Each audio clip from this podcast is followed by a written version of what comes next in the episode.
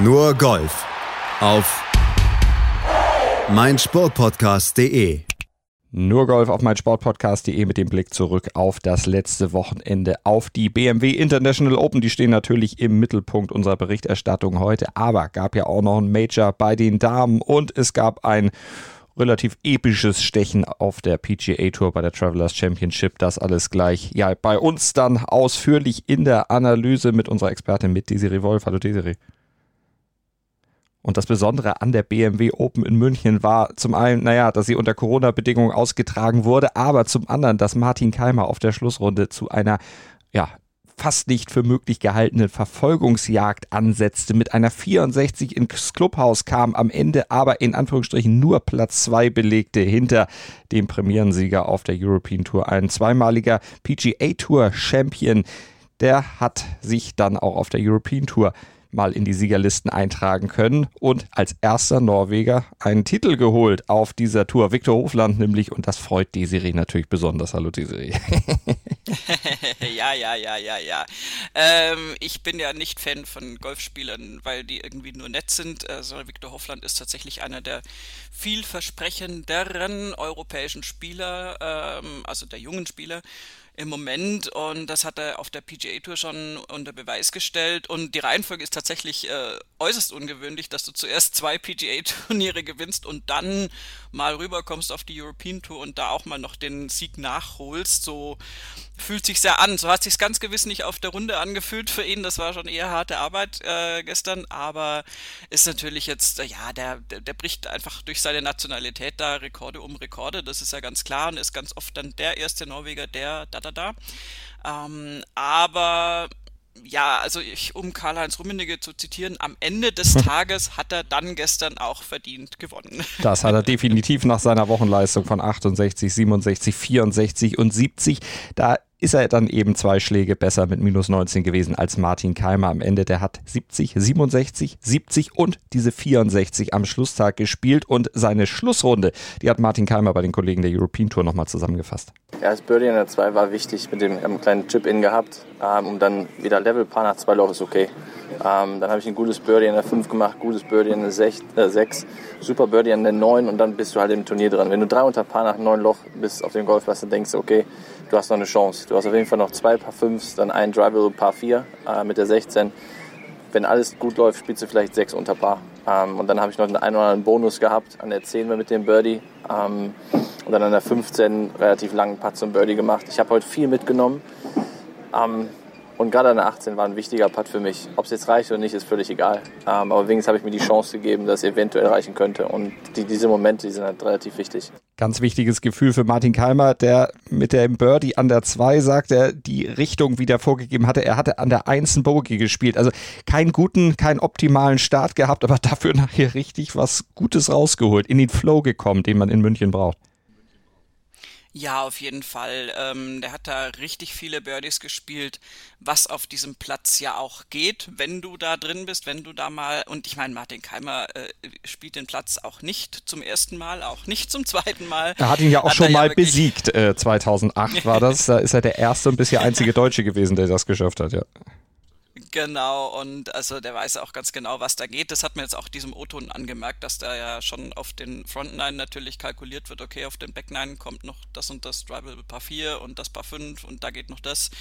Ähm, also da, da geht ja dann doch aus, doch durchaus mehr in so einem Spielerkopf dann manchmal vor, als man sich das so vorstellen würde. Und er hat da wirklich eine absolut tolle Schlussrunde gespielt und ähm, hat sich mit dieser 64 auch mal kurz, also es gab den Moment, wo er äh, in geteilter Führung mit Viktor Hoffland lag ähm, der ja natürlich später gestartet ist als Keimer. Und wenn Viktor Hoffland die Kurve nicht gekriegt hätte, da sage ich vielleicht gleich was dazu, mhm. dann hätte Martin Keimer auch tatsächlich die Chance noch gehabt, da vielleicht zumindest in irgendwie einen Play Playoff noch zu kommen. Ähm, aber das hat ihm Viktor Hoffland dann doch nicht gegönnt. Trotzdem ist diese Schlussrunde auch ein Zeichen für den Kampfgeist von, von Martin Keimer und natürlich auch eine Ansage Richtung Padraig Harrington. Äh, Martin Keimer ist ja als äh, Vice Captain berufen worden in dieser Woche für den Ryder Cup und hat sich da auch angemessen drüber gefreut. Aber man hat natürlich äh, bei Spielern, die noch äh, im Saft stehen, dann immer eher so den Eindruck so, wow, aber ich, ich würde mich schon gerne auch noch spielerisch qualifizieren. Mhm. Und äh, diese Ansage hat er zumindest gemacht. Ähm, das ist jetzt böse formuliert noch nicht genug, aber wenn Keimer jetzt irgendwie diese Welle weiterreiten kann, vielleicht geht da noch was. Die Welle reiten dann vor allen Dingen auch, wenn sein Putting weiter so gut funktioniert wie eben auf der Schlussrunde am Sonntag und er hat ein bisschen was dafür auch getan, dass es so gut lief, hat er gesagt. Nee, ich habe gestern im, im, Hotelzimmer ein bisschen versucht, so rum zu experimentieren, woran es liegt und habe mir alte Videos angeschaut. Ähm, aber das macht man ab und an mal. Hat, hat es nichts damit zu tun, dass die letzten drei Tage nicht ganz so gut waren. Und ähm, ja, und dann vergleichst du dich natürlich ein bisschen, denkst darüber nach, warum habe ich damals so gut gepattet und dann nimmt man so ein, zwei Sachen mit. Vor der Runde probiert man die auf dem Putting Grün aus. Ob die dann wirklich funktionieren am Ende des Tages, lässt sich immer nur auf dem, Pla auf dem Platz dann zeigen. Also mehr Video gucken, dann funktioniert es offensichtlich. Einfach sich selber ein wenig dann auch nochmal studieren und hinterfragen. Das hat Martin Keimer auf jeden Fall gemacht. Und jetzt hast du Viktor Hofland ja schon angesprochen. Dann wollen wir sein Fazit seiner Runde dann natürlich auch nochmal hören.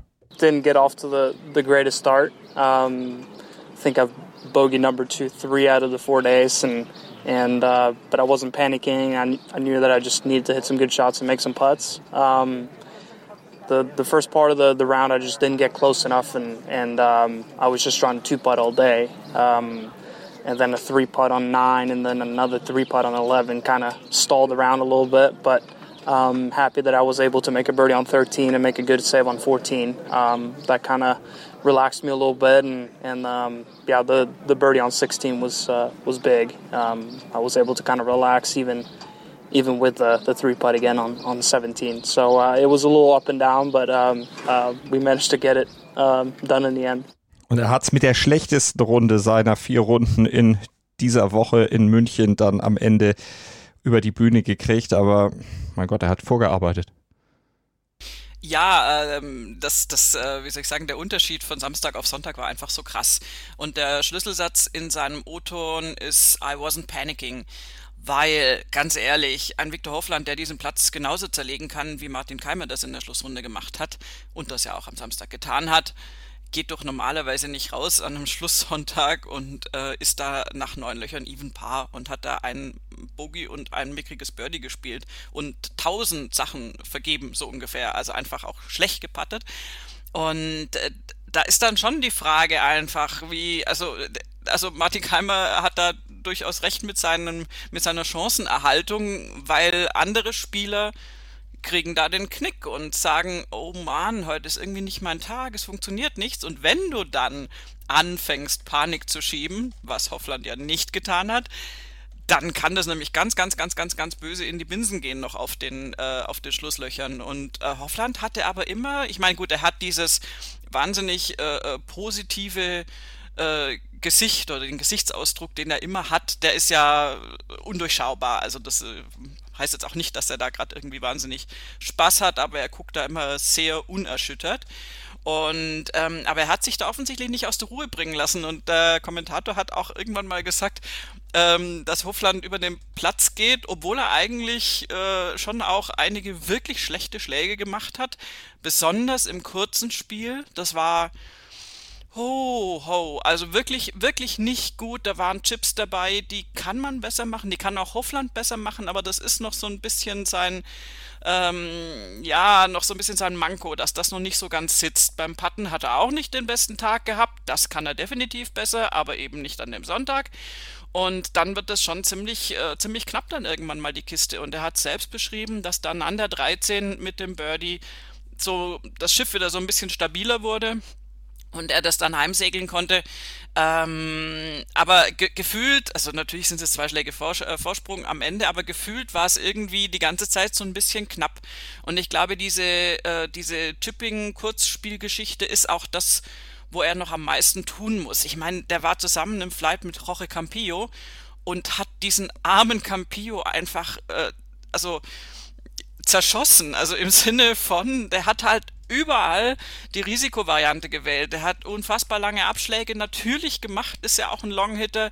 der hat nie, wenn es strategisch mal sinnvoll gewesen wäre, irgendwie so ans Vorlegen oder sowas gedacht, auch am Schlussloch nicht. Der steht an der 18, ist in Führung und du könntest da völlig safe auf diesen Paar 5 sagen, okay, jetzt machen wir den zweiten Mal ein bisschen defensiv.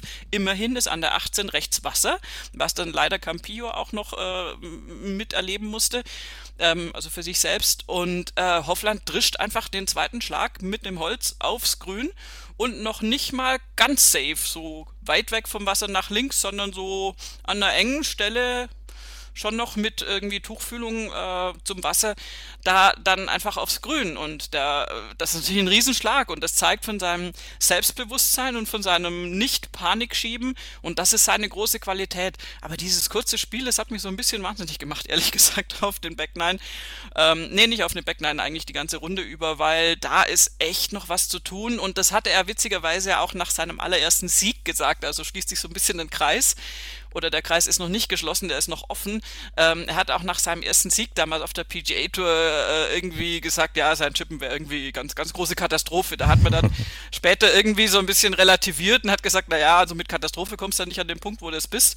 Aber es ist tatsächlich der mit Abstand schwächste Punkt, weil alles, was der so vom Abschlag macht, die, die, die, die langen Schläge, die, die Hölzer, die Eisen, das ist alles sehr, sehr, sehr nice. Also würden wir alle sehr gerne äh, oft so sehen.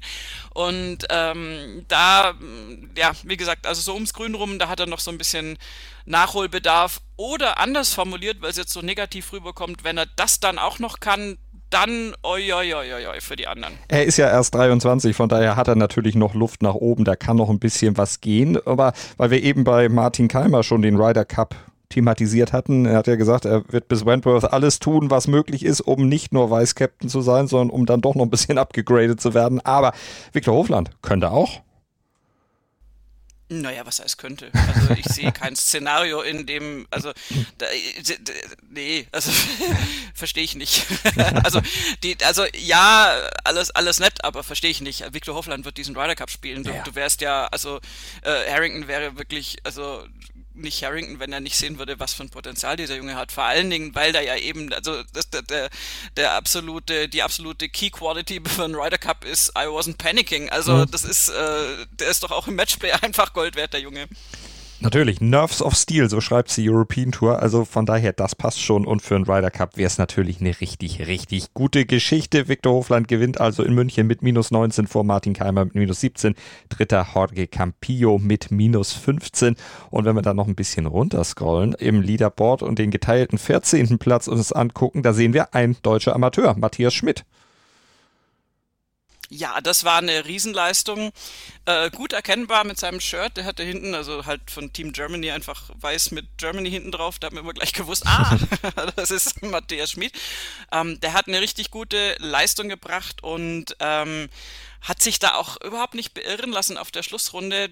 Ist für mich, ehrlich gesagt, wenn er so weitermacht, äh, demnächst ohne A äh, in Klammern unterwegs. Also der Amateurstatus äh, könnte da auch bald wegfallen. Ähm, hat mir gut gefallen, wirklich gut gefallen. Und ich meine, guck dir die Abschlussplatzierung an, das ist schon richtig eine Leistung. Kann sich sehen lassen, vor allen Dingen in einem Feld, was ja auch wirklich, wirklich gut besetzt war. Wenn wir da schon einfach nur die Namen, die wir ja schon genannt haben, dann vielleicht noch um Bernd Wiesberger auf dem fünften Platz ergänzen oder Beef Johnston auf dem geteilten 14. Platz zusammen mit Matthias Schmidt oder Sergio Garcia, der in Anführungsstrichen nur 17. wurde. Also von daher, da sind schon großartige Spieler am Start gewesen. Ein wirklich gutes Feld, was in München dort zusammengetragen wurde. Insgesamt die deutschen Platzierungen: Marcel Schneider geteilter 62., Freddy Schott 68., Philipp Meo 72., Nico von Dellingshausen 75. Das waren die, die es in Cut geschafft haben. Es sind aber auch ein paar bekanntere deutsche Namen am Cut gescheitert, wie zum Beispiel Max Kiefer leider. Ja, leider. Ähm, das ist halt, ja, meine Güte, wir kennen das Spielchen, das, das kann mal klappen. Max Kiefer äh, war da jetzt nicht in der Form äh, unbedingt, um diesen Cut zu schaffen. Das ändert sich hoffentlich bald mal wieder. Äh, für mich ist immer schön zu sehen, bei so einem Turnier in Deutschland ähm, hast du natürlich ein größeres Feld am Start, sie auch mit den Amateuren und so weiter. Und äh, ist dann immer einfach schön zu sehen, dass dann doch viele durchkommen. Also das ist jetzt natürlich für Maximilian Kiefer äh, nicht, nicht schön und da wird er sich auch nicht freuen. Aber ich sehe es dann immer eher anders und halte mich eher daran fest, dass da wirklich ganz viele Spieler die vielleicht auch noch nicht so einen großen Namen haben wie er, natürlich, er mhm. ist ja einer der, der Besten im deutschen Team, dass die dann da den Cut schaffen und wenn dann so ein Amateur wie Matthias Schmid sich da behaupten kann über vier Tage und, also ich meine, wenn du Sergio Garcia und Pablo Larrazabal äh, hinter dir lässt bei diesem Turnier, wo die ja beide schon x tausendmal gespielt haben und auch gewonnen haben, ähm, dann ist das schon eine, eine Ansage und da, da finde ich, äh, ja, muss man sich mehr freuen für Matthias Schmid und Max Kiefer wird äh, andere Turniere spielen und den Cut wieder wunderbar überstehen und dann auch hoffentlich ganz weit vorne landen. Genauso wie Alex Shaker, der immerhin ja mehrfache Sieger auf der Champions Tour jetzt schon, auch Major-Sieger und Stefan Jäger, auch der hat am Cut äh, ist gescheitert, aber auch der ja in diesem Jahr ja auch schon super unterwegs auf der Corn Ferry Tour. Da kann ja ein bisschen was noch kommen. Der steht ja kurz davor, dann auch in der nächsten Saison wieder PGA Tour zu spielen. Soweit zum Thema München und PGA Tour. Das ist auch jetzt gleich unser nächstes Thema hier bei Nurgolf auf mein Sportpodcast.de. Ein episches Stechen zwischen Harris English und Kramer Hickok bei der Travelers Championship gleich bei uns. Was zum Teufel, du Bastard? Du bist tot, du kleiner Hundeficker. Und dieser kleine Hundeficker, das ist unser Werner. Ein ganz normaler Berliner Kleinstkrimineller, der dann aber im Knast das Ding seines Lebens dreht. Una Fantastica Risetta Perla Pizza. Er klaut seinem Zellengenossen ein Pizzarezept. Aber nicht irgendeins. Und mit dem eröffnet Werner dann die beste Pizzeria Berlins. Doch Werners Glück ist nur von kurzer Dauer. Denn es hagelt Probleme. Werners Pizzaparadies. Erstmals großes Kino- und Podcast-Format. Mit fetter Starbesetzung. Alina But, Kida Ramadan, Edin Hasanovic, Oliver Koritke, Ralf Richter, Ben Becker, Winfried Glatzeder, Anna Schmidt und viele mehr. Abonniert die Scheiße. Jetzt macht schon, mach! Damit sind wir bei nur Golf auf mein Sportpodcast.de bei der Travelers Championship angelangt. TPC River Highlands, Cromwell, Connecticut, der Austragungsort eines am Ende epischen Stechens zwischen Harris English und Kramer Hickok. Das ging über tatsächlich über acht Löcher. Ein Playoff der ja, langen Sorte. Zwei Stunden haben die sich, glaube ich, da gebettelt.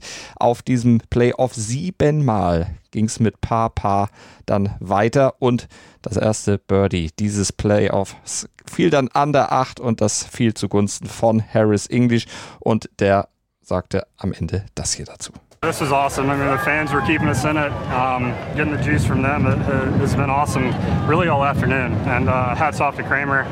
What a competitor. Uh, we are both grinding out there, making making those six, seven footers, and that's what it all was all about. I mean, we were, we grinding and uh, trying our hardest, and, and went seven holes or eight holes. I don't know how many went, but uh, that was incredible. What, a, what an experience, and um, the fans were awesome. Um, they're always great here in Hartford, and glad we got to give them a little, little show at the end. Die haben wirklich was fürs Geld gekriegt, die Fans, die dahin durften. ja, also da ist ja Overtime äh, noch nicht mal ein adäquater Aus Ausdruck dafür. Also das ist ja wirklich Hammer.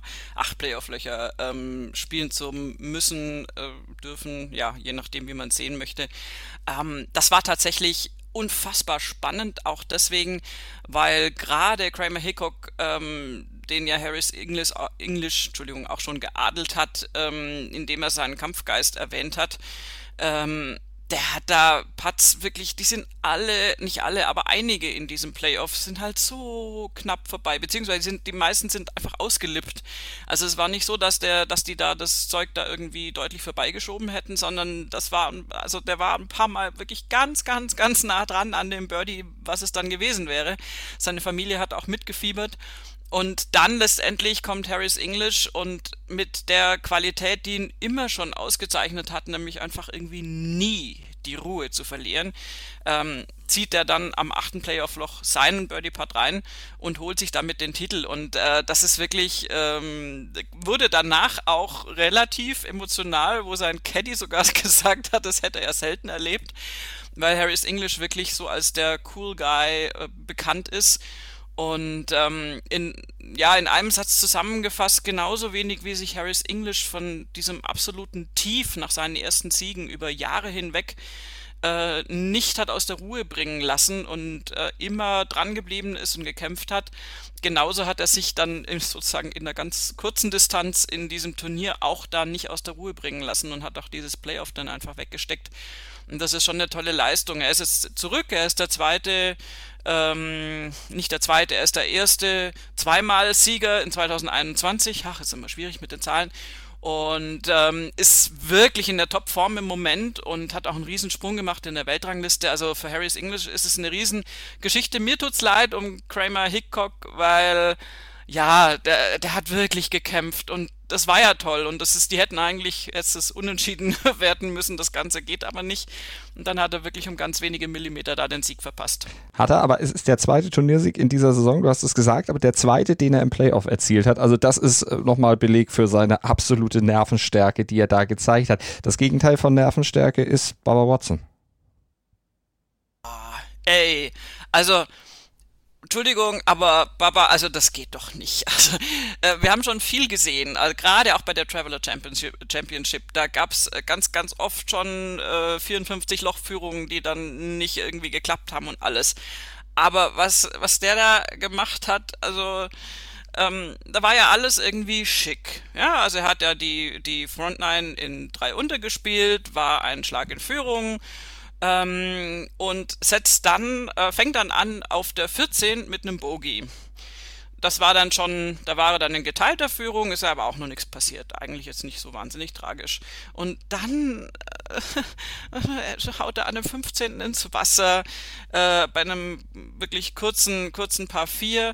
Dann macht er einen Dreipad auf der 16, beides zum Bogey. Dann macht er einen Annäherungsschlag auf der 17 äh, und äh, schießt dann auch ins Wasser, weil es gerade so irgendwie läuft, macht da einen Double Bogey und muss dann noch, und dann, also um alle Schwierigkeiten eines Golfkurses noch mitzunehmen, muss dann aus dem grünen, äh, grünen Bunker oder Fairway-Bunker rausspielen auf der 18 und äh, kriegt es dann auch nicht hin, das Paar noch zu retten und spielt also wirklich da hinten raus. Äh, insgesamt eine 41 auf den, auf den Back 9 und landet auf dem, meine Güte, da wird mein Finger wund vom Scrollen, 19. Platz war es, glaube ich. Also völlig draußen und er sagt auch, also das ist, er hat ja schon viel erlebt, aber das lief halt mal so gar nicht und also das guckst du auch nicht gern mit an. Ich meine, Baba ist immer für, für Show und für, auch für extreme Sachen und der hat auch wirklich schon ins Klo gegriffen mit, mit äh, Dingen auf dem Platz und das haben wir schon erlebt, aber so krass boah, kann ich mir jetzt gerade nicht erinnern. Das war schon wirklich sehr, sehr episch, dieser Einbruch, genauso wie dieses Playoff, was dort zu sehen war. Das war übrigens das zweitlängste Playoff der T Geschichte der PGA Tour, das älteste, das datiert aus dem Jahr 1949, Motor City Open, damals elf Löcher. Also hat nicht viel gefehlt. Wow, okay, da waren sie auf einem guten Weg. Ja, und ähm, ich würde gerne eine Sache noch zur Einordnung sagen, weil wenn wir jetzt sagen, ja, Kramer Hickok, den kennt jetzt der geneigte Golfzuschauer vielleicht nicht so in- und auswendig und Harris English, okay, der ist jetzt ganz, ganz stark aufstrebend in dieser Saison, ist jetzt aber auch jetzt nicht, noch nicht, wohlgemerkt, äh, kein Top-10-Spieler aus der Weltrangliste. Ähm, es ist jetzt nicht so, dass bei diesem Turnier keine großen Namen am Start gewesen wären. Brooks Köpker hat äh, sich da relativ im Mittelfeld aufgehalten, hat sich mit einer sehr guten 65er Schlussrunde dann noch auf Platz 5, auf einen geteilten Platz 5 gespielt, was ihm völlig wurscht sein wird, weil wenn nur Major-Siege zählen, zählt ein geteilter Platz 5 bei einem PGA-Tour-Event sowieso jetzt nicht so wahnsinnig viel, also das wird er unter Tagesgeschäft abhandeln. Ähm, aber wir haben auch Jason Day, der mit 69, 62 gestartet ist. Also die 62 am zweiten Tag, die war Bombe, das war richtig, richtig toll. Ganz weit vorne mit dabei und dann 70, 70 so ein bisschen Fade Away am Wochenende. Ähm, wir haben Guido Migliozzi, das ist jetzt keiner der prominenten Namen, aber der hat schon in der letzten Woche so für Aufsehen gesorgt, kam jetzt wieder mit einem geteilten 13. rein, also behauptet sich da gut auf der Tour. Wir haben Adam Scott in, in der Ecke, wir haben Bryson DeChambeau und das, ich finde es wahnsinnig erfrischend, dass bei einem Turnier, bei dem Bryson und Brooks beide spielen, Gott sei Dank der Fokus endlich mal auf anderen Spielern liegt und nicht, nicht auf den Kindereien, die die da so abliefern. Der war auch nur auf einem geteilten 19. dann irgendwie reingekommen, zusammen mit Baba Watson. Der hat, hat sich da zu ihm runtergesellt. Und also insofern, äh, Dustin Johnson war am Start, geteilter 25. Also da war im Prinzip äh, schon sehr, sehr, sehr viel der, der PGA Tour Elite vor Ort. Und umso höher ist die Leistung, finde ich, von Harris English und auch von Kramer Hickok zu werten. Und bei Hickok bin ich, also dieser Name ist ja auch extrem lustig, wahnsinnig. Ähm, aber bei Hickok bin ich wirklich gespannt, was da kommt, ob der dieses Momentum jetzt mitnehmen kann, weil da muss trotzdem, der, der muss das abfeiern. Das ist eine sensationelle Leistung für ihn, der noch nicht so lange auf der PGA Tour unterwegs ist. Und ähm, vielleicht zeigt er ja in den nächsten Wochen dann große Leistungen. Werden wir uns natürlich angucken, hier bei NurGolf auf meinsportpodcast.de dann natürlich auch drüber sprechen. Und wir springen dann nochmal schnell rüber zur KPMG Women's PGA Championship und zum Sieg von Nelly Corder. Die hat sich durchgesetzt mit minus 19 drei Schläge vor Lisette Salas dieses Turnier gewonnen. Den dritten Platz teilen sich Ho Yu Kim, Giulia Molinaro aus Italien und Daniel Kang aus den USA. So sieht's aus und der Abstand der Drittplatzierten, beziehungsweise Daniel Kang wurde geteilt fünfte, die ist sogar noch weiter weg. Also die Drittplatzierten Kim und Molinari, äh, Molinaro minus zehn, also neun Schläge hinter der Siegerin. Das zeigt, was Nelly Corda dafür wirklich brillantes Turnier gespielt hat in Atlanta, im Atlanta Athletic Club. Ja, und äh, also ist eine also es, es ist auf so vielen Ebenen eine Riesenleistung. Also zum einen war diese Battle zwischen Nelly Corda und Lisette Salas wirklich äh, sehr schön mit anzusehen die anderen waren ja abgeschlagen. Und bei Lisette Salas kannst du richtig schön nachrechnen. Korda spielt eine 68, Lisette äh, spielt eine 71 und das sind genau die drei Schläge, die dann hinterher auch als Abstand rausgekommen sind. Also die waren immer ganz nah beieinander, sind da ähm, eben entsprechend auch auf die Schlussrunde gegangen als Zweier-Duo, dem auch nichts gefährlich wurde dann von, von weiter hinten. Und Nelly Korda hat damit diese 68er Schlussrunde, sie hat ja schon eine 63 gespielt am, am, am Freitag, also wirklich eine ganz, ganz tolle Leistung abgeliefert. Hat sie nicht nur ihr erstes Major gewonnen, übrigens vor ihrer Schwester. Es geht ja, Jessica Korda hat auch sechs ähm, LPGA Tour Siege, so wie Nelly Korda, aber eben kein Major, ist 28. Nelly ist eigentlich die kleine Schwester mit 22 und ist da im Moment jetzt mal äh, deutlich an ihr vorbeigezogen, für den Moment wohlgemerkt, weil die Corda Sisters äh, würde ich nie, also keine von beiden unterschätzen. Ähm, sie hat jetzt die Weltranglistenposition Nummer 1 damit errungen, als erste Amerikanerin seit ja, 2014 müsste das gewesen sein ähm, mit Lexi Thompson und das ist einfach, also das sind richtig tolle Sachen. Und beide Corda-Schwestern fahren zu Olympia wahrscheinlich sogar mit dem Bruder dann für Tennis und äh, also das ist das ist einfach die Corda Family ist da so richtig auf, auf, auf einem richtig guten Trip im Moment. Läuft absolut bei denen, kann man wirklich sagen. Also schöne Erfolge in der Familie der Jubel natürlich entsprechend groß. Sechster Karrieretitel, erstes Major, du hast es gesagt. Und vor allen Dingen ja auch Back-to-Back-Siege auf der LPGA Tour. Ja, Hammer. Also Nelly Corda ist, ist, ist unglaublich in Form im Moment. Das ist auch, wenn du das anguckst, das ist so richtig stabil. Der Schwung, den, den sie da hat, das gefällt mir ausnehmend gut. Und diese, diese Familiengeschichte scheint ja auch sehr zu helfen. Also die Mutter war ja vor Ort und ähm, reist da mit und unterstützt und das ist einfach, also gerade bei so einem Geschwisterpaar merkt man das ja oft, dass also die beiden sowieso eng sind auf der Tour und wenn dann die Familie auch noch dazu kommt, die Eltern noch da sind, ist es natürlich nochmal irgendwie eine Nummer wichtiger und gibt dann zusätzlich Stabilität mhm. und durch diese Erfahrung, die die Eltern einfach auch haben, auch Peter Korda natürlich äh, selber ja auch Grand Slam Sieger, ähm, dann äh, das kannst du natürlich auch irgendwie an die Kinder so ein bisschen weitergeben im Sinne von Erfahrungen, die du gemacht hast im Leben. Also ich könnte mir schon vorstellen, dass das, dass das was ausmacht ähm, und dass das was anderes ist, als wenn du jetzt aus einer völlig sportunzugeneigten Familie mhm. kommst. Da wird dir wenig geholfen. Die wissen, worum es geht und für Nelly Korda, da geht es in dieser Saison ja, es geht um einiges, aber sie zeigt auch einiges. Elf Turniere gespielt, zehn Cuts geschafft, dreimal gewonnen und plus zu diesen drei Siegen kommen noch weitere fünf Top Ten Finishes hinzu, also acht von elf Turnieren in den Top Ten. Ja, Hammer. Also Hammer. das ist genau das, was ich mit Stabilität ja. meinte. Ähm, das ist also jetzt nicht nur rein ein stabiler Schwung, sondern auch ein stabiles Auftreten, kannst du, glaube ich, so, so sagen. Und äh, damit äh, schafft sie es wirklich im Moment, die ganze internationale Konkurrenz da in Schach zu halten. Übrigens, du sagtest vorhin, äh, seit äh, Lexi Thompson 2014, Stacey Lewis, du hattest äh, da einfach nur oh, die Amerikanerin sorry. verwechselt. Äh, I'm sorry, ja, natürlich. Wollte ich nur ganz kurz noch gerade ziehen, weil ich das eben noch mal nachgeguckt hatte. Stacey Lewis war es, die 2014 die Nummer 1 Platzierung in der Welt inne hatte. Danach äh, waren die Amerikanerinnen unter, na, ferner liefen, ja auch in der Weltspitze natürlich dabei, aber eben nicht mehr ganz oben. Und jetzt ist Nelly Korda wieder da. Und Esther Henseleit, auch die in der Weltspitze mit dabei, geteilte 15. Ja, sehr gutes Ergebnis für Esther Henseleit, obwohl sie die Schlussrunde naja, kann man eigentlich sagen, versäbelt hat mit einer 75 äh, im Vergleich zu ihren Ergebnissen vorher. Sie hat 61, ach, äh, 61, 71, 68, 70, 75 gespielt. In der Schlussrunde, da ist einfach zu viel passiert, da waren zu viele Bogies und ein äh, sehr kostspieliges Triple Bogey auf der 11 an einem Paar 4 was sie dann noch ein bisschen nach hinten gespült hat, weil da wäre sie locker in den Top 10 sonst gewesen. Mhm. Und das wäre ein ganz, ganz tolles Ergebnis für sie gewesen. Und auch so wichtig, um sich da auf der LPGA Tour mal reinzuspielen und einzufinden. Das hat sie jetzt auch mit dieser Platzierung gemacht, um Gottes Willen. Das finde ich total äh, klasse. Und sie hat der Caro Masson und, äh, und auch Sophia Popov hinter sich gelassen, die hat den Cut verpasst und insofern ist das eine, eine super Ansage. Caro Masson geteilte 56. um das noch als Chronistenpflicht nachzutragen.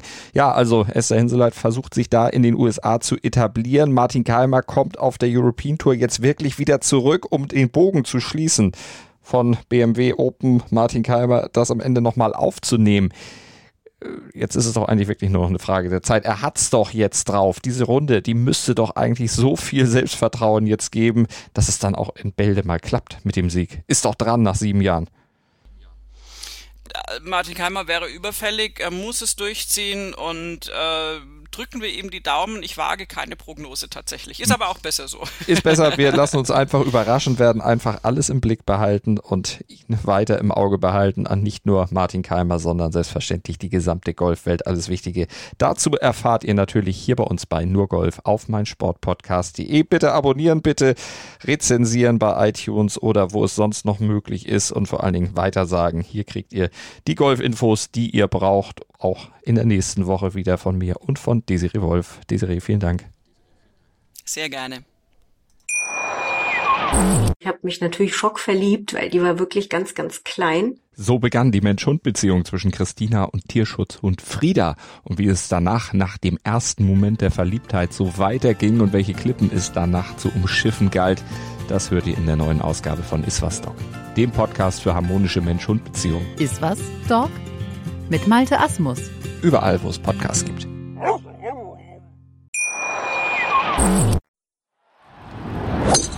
Nur Golf auf meinsportpodcast.de